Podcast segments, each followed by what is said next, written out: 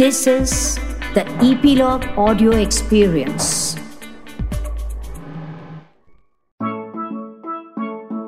बच्चों, आपने आइसलैंड का नाम सुना है? जानते हैं, ये यूरोप में एक देश है। ये एक आइलैंड है और ये यूरोप का दूसरे नंबर का बड़ा आइलैंड है। सबसे बड़ा आइलैंड जानते हैं कौन सा यूरोप में?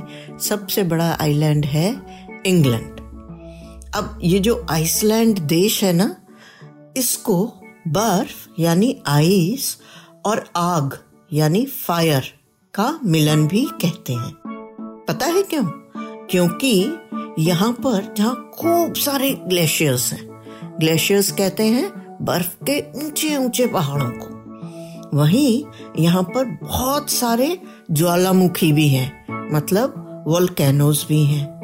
और जो आज की कहानी है ना रोबोट्स ये आइसलैंड में रहने वाले पॉल एक इंजीनियर की है। ये कहानी मैंने डॉक्टर कुसुम अरोड़ा ने आपके लिए लिखी है और आप तक इस कहानी को लेकर आए हैं इपिलॉग मीडिया यह तो आपको पता ही है कि पॉल एक इंजीनियर था और वो आइसलैंड में रहता था।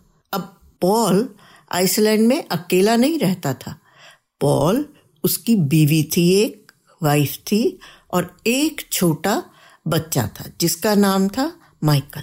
ये लोग तीनों एक छोटे से घर में आइसलैंड में रहते थे। अब आइसलैंड में ना बहुत कम आबादी है। वहाँ पर तकरीबन तीन लाख से थोड़े ऊपर लोग रहते हैं और वहाँ का ना मौसम बहुत मनमौजी है।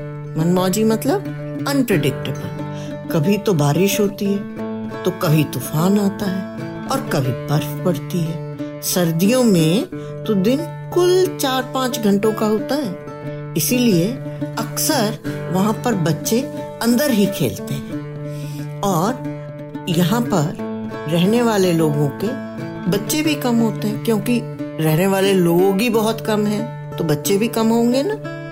अब माइकल जो पॉल का बेटा है, वो अभी तीन साल का होने वाला है, अभी हुआ नहीं है।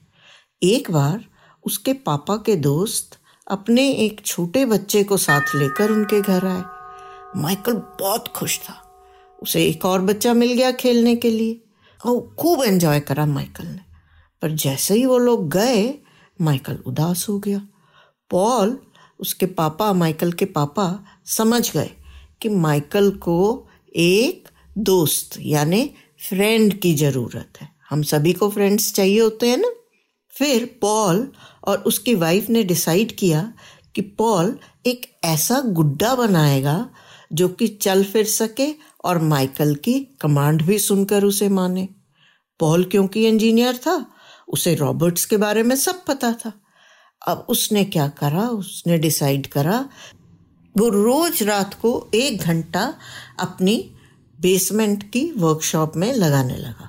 क्योंकि पॉल जानता था कि उसके बेटे माइकल का बर्थडे एक महीने बाद है तो उसने माइकल के लिए एक रोबोट जो तैयार करना था। वो चाहता था कि माइकल को वो रॉबर्ट उसके बर्थडे पर दे, और वो खूब मेहनत करने लगा। और उसने माइकल के बर्थडे तक रॉबर्ट तैयार भी कर लिया। अब जैसे ही उसने माइकल को वो रॉबर्ट गिफ्ट किया माइकल बहुत खुश हुआ और वो रॉबर्ट माइकल की हर बात मानता था। अब जो लोग माइकल का बर्थडे सेलिब्रेट करने आए थे ना उनके घर, उन्हें भी वो रोबोट बहुत अच्छा लगा। उन्होंने भी अपने बच्चों के लिए पॉल को कहा, हमारे को रोबोट बना के दे दो। पॉल बहुत खुश हुआ। अब वो लोग पॉल को रोबोट बनाने के अच्छी प्राइस दे रहे थे मतलब अच्छे दाम दे रहे थे। तो पॉल और उसकी बीवी दोनों बहुत खुश थे कि हमारे को ज़्यादा इनकम होगी, हमारी आमदनी ज़्यादा बढ़ेगी। धीरे धीरे पॉल को रॉबर्ट्स के रेगुलर ऑर्डर्स मिलने लगे। और एक दिन तो बहुत ही अच्छा हुआ। एक आदमी आया और उसने पॉल को दस रॉबर्ट्स का ऑर्डर दिया। पॉल बहुत खुश हो गया। उसने जल्दी जल्दी दस रॉबर्ट्स बनाए और तय किए हुए दिन को उसने उस आदमी को वो दस रॉबर्ट्स दे दिए। उस आदमी का नाम था जॉन। जॉन जो था ना, वो पाँच भाई बहन थे और वो पाँचों भाई बहन एक ही बिल्डिंग में रहते थे। और उन सब के मिलाकर दस बच्चे थे। अब जॉन जानता था कि एक बच्चे को रॉबर्ट दिया तो बाकी के सब बच्चों को बुरा लगेगा। इसलिए उसने सब बच्चों के लिए रॉबर्ट्स बनवाए थे।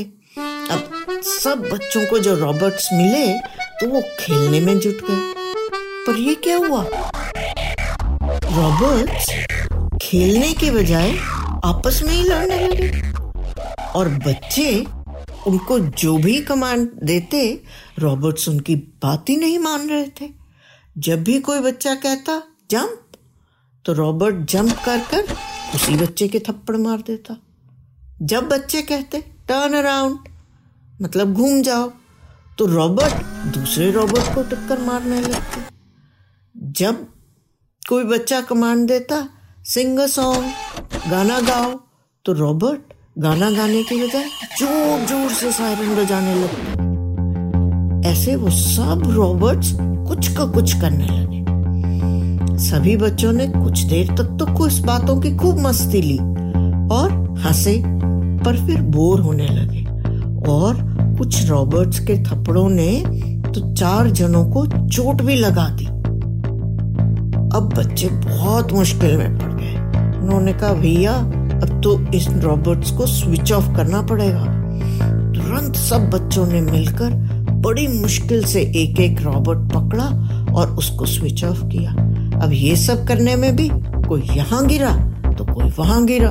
और ये सब रॉबर्ट्स को पकड़ पकड़ कर उन्हें स्विच ऑफ़ करने में भी बच्चों को चोटें लग गई। ये तो बहुत खराब बात हुई ना? शाम को जब जॉन वापस आया तो उसे ये सब जानकर और भी खराब लगा, क्योंकि उसने रॉबर्ट्स के अच्छे कैसे पैसे दिए थे।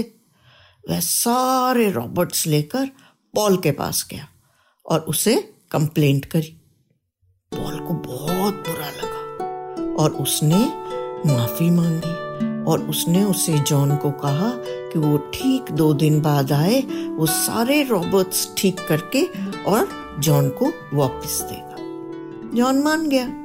पॉल की वाइफ ने पूछा, ये कैसे हो गया? तो पॉल ने चुपचाप अपनी गलती मान ली। उसने कहा कि दस रॉबर्ट्स का ऑर्डर देखकर उसने जल्दबाजी में रॉबर्ट्स बनाए थे। इसलिए अब वह फिर से सारे सर्कट्स चेक करेगा। और उसने अपने ऑफ़िस से दो दिन की छुट्टी भी ले ली। और सारे रॉबोट्स को चेक कर, करके एक एक रॉबोट को चार चार बार चेक किया और उन्हें ठीक कर लिया और दो दिन बाद उस सारे रॉबोट्स जॉन को दे दिए और साथ में उसे एक रॉबर्ट और दिया। जानते हैं क्यों? ताकि वो अपनी गलती की माफ़ी अच्छे से मांग सके। और इसके बाद पॉल ने जानते हैं अपने साथ क्या किया? उसने अपने आप को प्रॉमिस किया कि वो कभी कोई भी काम जल्दबाजी में नहीं करेगा, क्योंकि जल्दबाजी का किया हुआ काम अक्सर खराब होता है और उसे दोबारा करना पड़ता है। अब आप बताओ, कभी जल्दबाजी में कोई काम करेंगे या फिर कंसंट्रेट कर, ध्यान लगाकर अच्छे से काम करेंगे? कहते हैं ना, एक बार करो, पर अच्छा करो। नन्ही दुनिया में कहानी सुनने के लिए धन्यवाद। प्लीज़ अपने कमेंट्स हमसे ज़रूर शेयर करें। हमें इंतज़ार रहता है।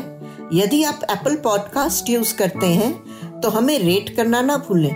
और आप इपीलॉग मीडिया की वेबसाइट पर भी ननी दुनिया सब्सक्राइब कर सकते हैं। या अपने मनपसंद किसी भी पॉडकास्ट प्लेटफॉर्म जैसे स्पॉटिफाई गाना जियो सावन एप्पल पॉडकास्ट वगैरह। अपनी सब्सक्रिप्शन ज़रूर कंटिन्यू रखें ताकि आपको नोटिफिकेशंस मिलती रहें। मैं आपसे फिर मिलूँगी एक नई कहानी के संग आपकी अपनी नन्ही दुनिया में। तब तक खुश रहें, स्वस्थ रहें।